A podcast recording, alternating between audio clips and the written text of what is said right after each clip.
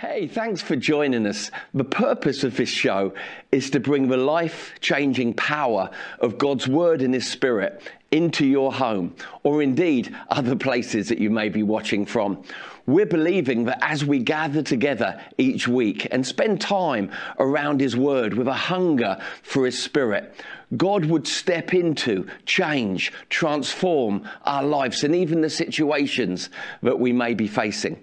You know, when we speak about God's Word and His Spirit, we need to understand a couple of things.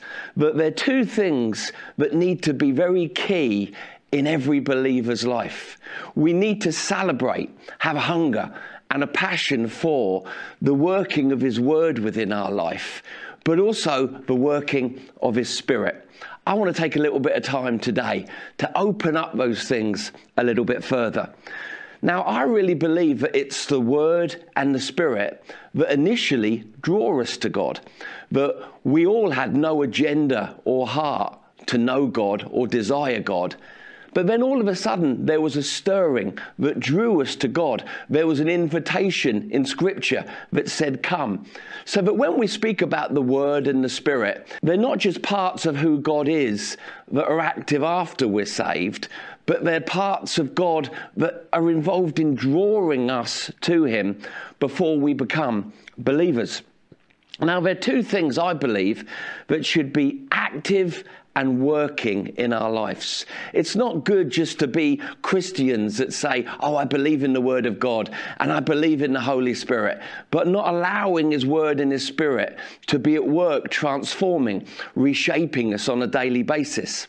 You know, when we look at the Word and the Spirit, we understand that they both come from God, but indeed they are both God. We understand that the Word became flesh in Christ, but also the Holy Spirit is the Spirit of the risen Jesus Christ. So when we speak about the Word and the Spirit, we're not just speaking of things that come from God, but things that are actually God Himself. Now, there are two things I believe that were designed to work together in unison and harmony for the benefit of our lives. We first see the Holy Spirit and the Word working together in the opening chapter of Genesis, that book of beginnings. And it gives us a really, really good picture of the Word of God and the Holy Spirit of God working together with creative power. Let me you, read you these verses from Genesis chapter 1, verses 1 to 3. It says, In the beginning, God created the heavens and the earth. The earth was without form or void, and darkness was over the face of the deep. And the Spirit of God was hovering over the face of the waters. And God said, God spoke, God released the word, let there be light, and there was light. And we understand as we read on through the next verses, it was just a continual course of God speaking and things coming into existence. I love the imagery of this that in the foundation of time, when there was nothing but void, things waiting to be created and burst into life according to the intention of God, that which was in his heart for what he would create. We see God speak his word. He releases his word and says, Let there be, let there be light, let there be this, let there be that. And the next moment, you see the Holy Spirit take hold of those words of God that carry the intention of God and the Holy Spirit begins to make things out of nothing. He causes the creation of things to come into existence that weren't there before. He brings order where there wasn't order. He brings boundaries where there wasn't boundaries. But things come into existence because the Holy Spirit, who the Bible says is hovering over the void and the darkness before creation, suddenly has something to work with. What is he working with? The Word of God. Now, just think about that for a moment. God, the Creator, Father, Creator God, is speaking things into existence, releasing His Word. Within His Word is the ability for things to come into being. But then His Holy Spirit takes those words and causes things to be created. You know, when I think of this moment in the beginning of Genesis, the, the beginning of creation, it reminds me, or I get a picture of um, a ballroom dancing floor or hall with two dancers on the floor. Now, just bear with me as I just share this image that I have. When I think of the Word of God, and the Spirit of God working together to create and produce that which was on the heart of God to me, I see two ballroom dancers spinning around on the dance floor of void and nothingness. The, the Word and the Spirit dancing together in unity and harmony. And as they spin together on the dance floor of void and nothingness, suddenly stars are thrown into space. Things come into existence that weren't in existence. Suddenly, things that weren't become things that are and things began to take shape, and you could then see what was originally on the heart of God for creation. I love that imagery, don't you? Now, the good news is that this isn't just a reality that was present in Genesis, but also it's a reality that God wants present in our daily lives. Because the same Word of God, the same Spirit of God, both that come from him but are also expressions of him, are present now in our world. So, just as the Word of God and the Spirit of God dance together in the opening of creation, so now both of those things are present within us. One, the Word of God, carries the desire of God. The other, the ability of God. You see, the Word of God always carries the desire that He has for us, situations we may be facing, things we may be going through. But then when we look at the Holy Spirit, the Holy Spirit represents and carries the ability and the power and the creative ability and power to bring the things that God says should be into existence in our lives and in the things that we face. He made his desire and, and, intention known through his word, then fashioned it and brought it into being by his spirit. Both in Genesis, the opening chapters of creation, but also, like I said, in our daily worlds today, God wants us to be enjoying the powerful reality of His Word and His Spirit at work in us. It's not just this moment in Genesis. We need to, we need to move on from that moment in Genesis to that day that we're living in now and have a celebration in our hearts, a hunger, a desire. Yes, Lord, let your word be carrying your desire and your ways into my daily life today. Yes, Lord, let your Holy Spirit be that power from heaven that makes all things possible. Now, we need to understand that it's not a matter of either or, but actually a matter of both and. Often within Christianity, we can become experts of what I call either or thinking. Either we do this or we do that. Either we have this or we have that. Where it's no compromise in the discussion that we're having today about the Word and the Spirit to say we don't want either or thinking. Rather, we want both and. We don't just want the Word of God carrying the desire of heaven into our lives, but we also want the power of the Holy Spirit activating, forging, creating in us all of those things that God says are possible. Now, often when you walk around the corridors of Christianity, you can meet people that have an emphasis or a belief on one or the other. I want to encourage you today don't have a belief on one or the other, but have a celebration in your heart concerning both. Because what I've experienced is when you meet people who are passionate about the Word of God, but not passionate about the Spirit of God, often it can be very dry. And when you meet people that are passionate about the ministry of the Holy Spirit, but not passionate about the Word of God, you can find people that are out of balance, sometimes a little bit weird, sometimes a little bit unhinged. You see, we weren't meant to experience either or. We were meant to be partakers and people who experience both the Word of God, which brings direction and correction, but also the Spirit of God that always brings life. I heard it said once, and I like this definition. Too much word and you'll dry up, too much spirit and you'll blow up, but enough of both, you will grow up.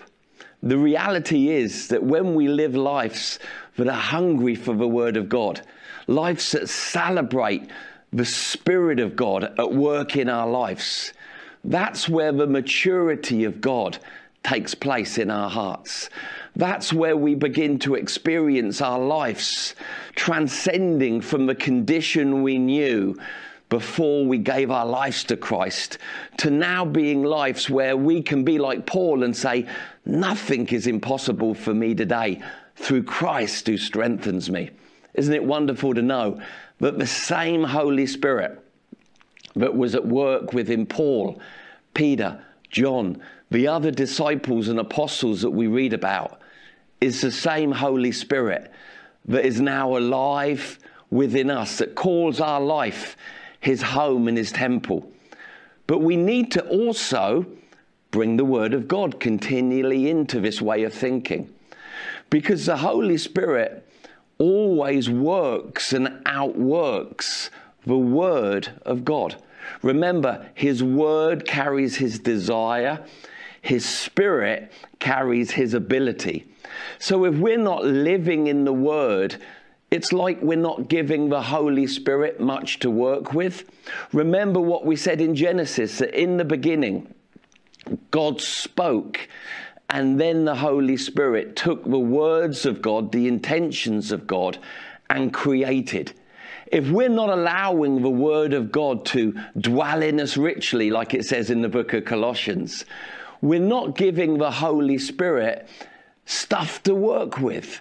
We're not giving him the material he needs to bring the change and the transformations in our lives and the situations we're facing to the degree that we could experience.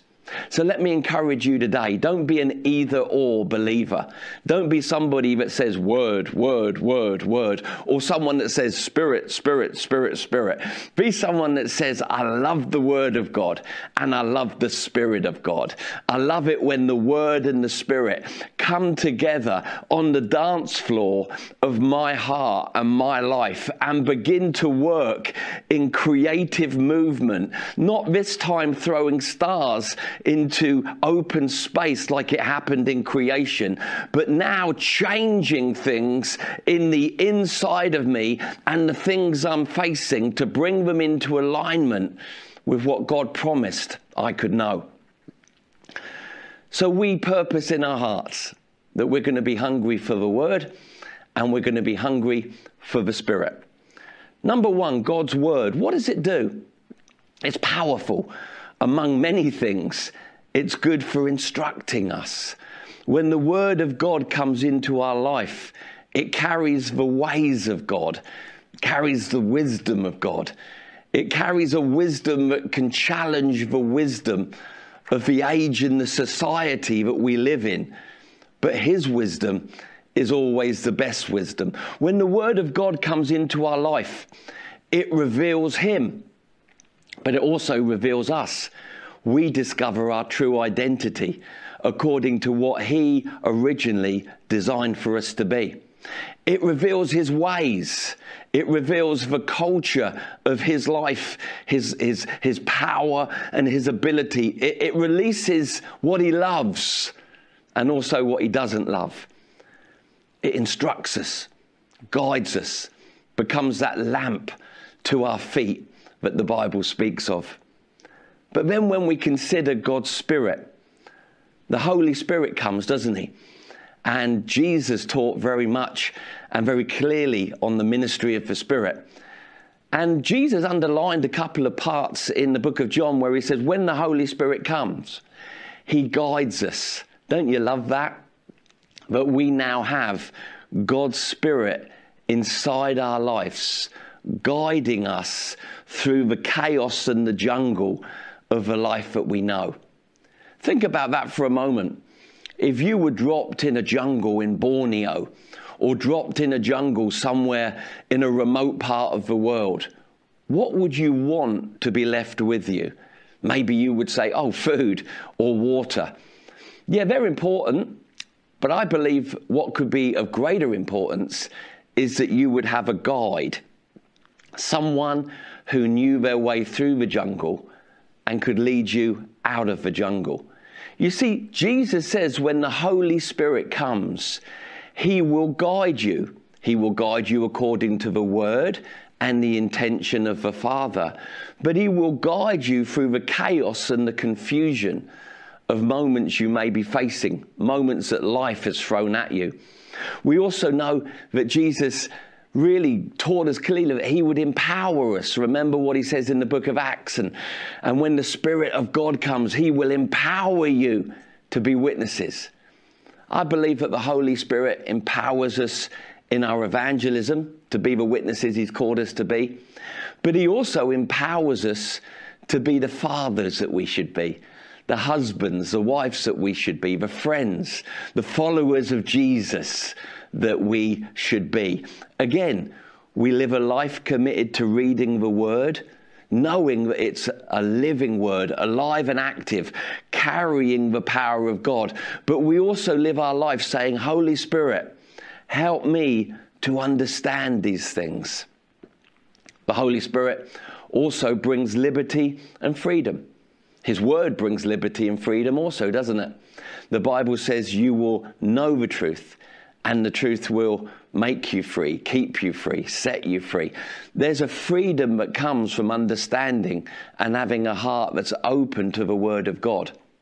But also, there's a freedom and a liberty that comes from having a life that hosts and celebrates the presence and the ministry of the Holy Spirit. 2 Corinthians chapter 3 verse 17 says where the Spirit of the Lord is, there is freedom. It actually says that the Lord is Spirit, and where the Spirit, wherever the Spirit of the Lord is, there is freedom and liberty.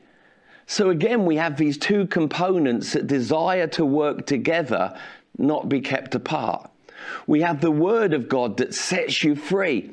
We have the Spirit of God that brings liberty and freedom.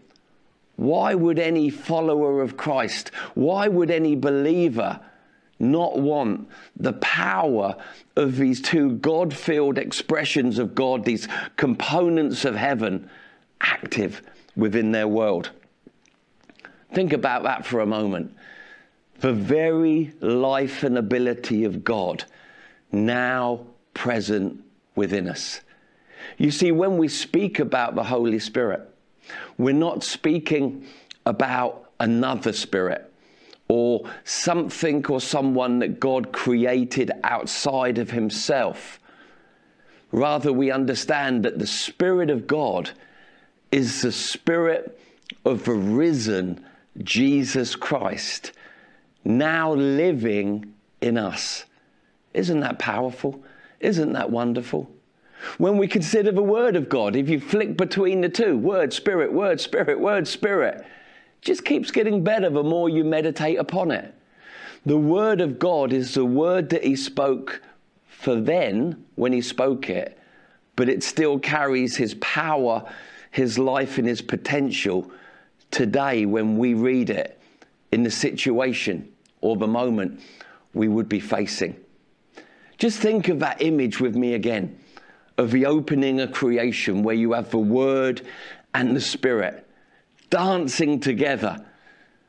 And in their dancing and in their unity together, things being thrown out and created, nothingness becoming something. Now, God invites us to know that eternal dance within our own lives. Our lives and our hearts become the dance floor of God's Word and His Spirit. I love that thought. So today I want to challenge you.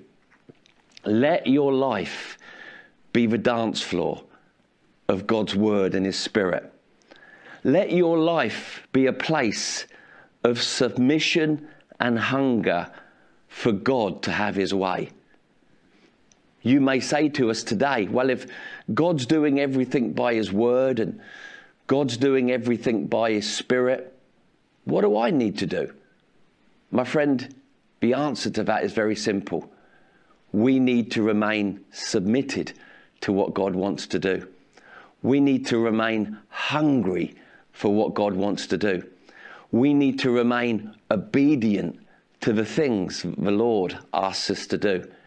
Because sometimes when His Word comes into our heart, into something we're facing, a moment we're navigating our way through, it can be challenging. It can ask us to think differently. It can ask us to reevaluate our take on something, to stop doing something, to start doing something. But the way that we take the word from being God's intention to being our experience is when we have that simple posture or heart response Yes, Lord. I give you my yes, Lord. Even though this may cost me, even though this takes me in a direction that I wouldn't normally go in, I say, Yes, Lord.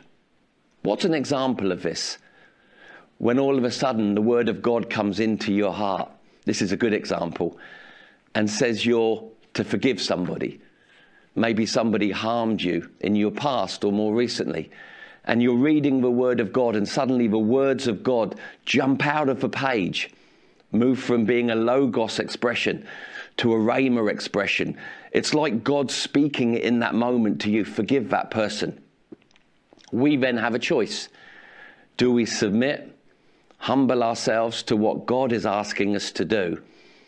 Or do we become resistant? No, you don't understand what they did to me. Listen, if you ever battle unforgiveness in your life, remember this simple truth that somebody once taught me. Forgiving someone doesn't make them right or what they did right, it sets you free. You see, unforgiveness makes you the prisoner. Often the other person involved doesn't even remember what they did. Yet we can live in a captivity that God doesn't want us to know. But then all of a sudden, His word comes into our situation and gently says, Forgive that person. We have a choice. Will we or will we not?